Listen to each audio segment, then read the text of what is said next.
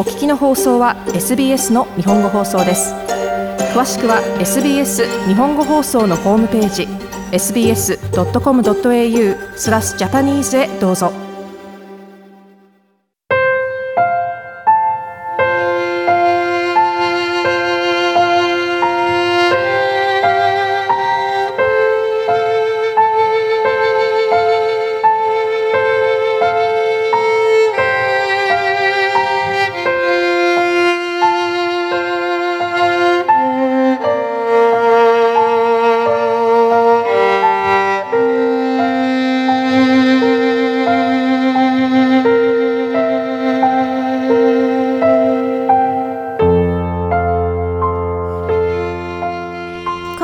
皆様お元気でお過ごしでしょうか。 VIVA! オペラプレゼンターの大竹彩子です。本日はまだ月の最終火曜日ではありませんが、年末年始ということで変則的に今晩と来週火曜、そしてその翌週火曜と3週連続で VIVA! オペラお届けさせていただくことになりました。どうぞよろしくお願いいたします。さて、いよいよ街もクリスマスモードですね。本日はそんなクリスマスの時期にぴったりな曲をお届けしたいと思います。フンパーディンク作曲のオペラ、ヘンゼルとグレーテルより、夕べの祈りと呼ばれるヘンゼルとグレーテルが2人で歌う二重唱です。エンゲルベルト・フンパーディンクは、19世紀後半から20世紀前半にかけてのドイツの作曲家。ドイツ系のオペラ作曲家の中では、年代としてはワーグナーの少し後、そしてリヒャルト・シュトラウスの少し前ということになりますでしょうか。ヘンゼルとグレーテルのあらすじは皆様ご存知かと思います。ヘンゼルとその妹グレーテルが森で迷子になり、魔女に会い、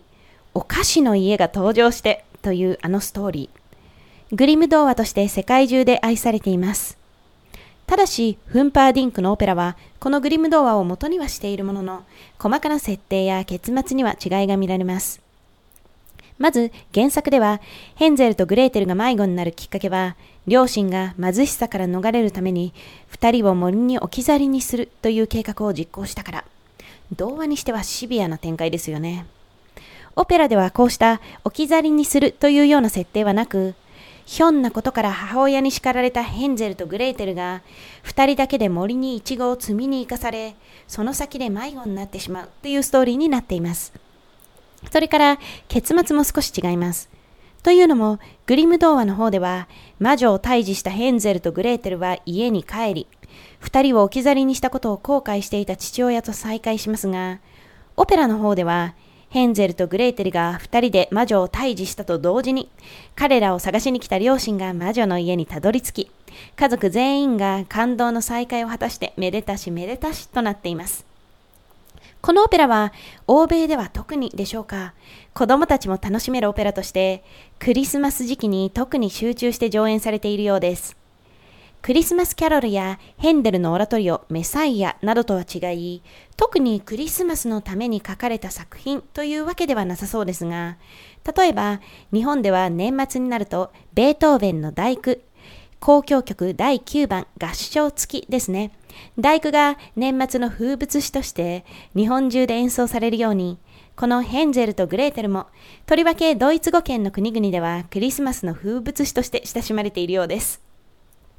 また、ヘンゼルとグレーテルは兄と妹、つまり兄弟の設定ですが、作曲家フンパーディンクとこのオペラの台本作家アーデルハイト・ヴェッテも2人と同じく実の兄と妹だそうです。偶然ではありますが面白いですね。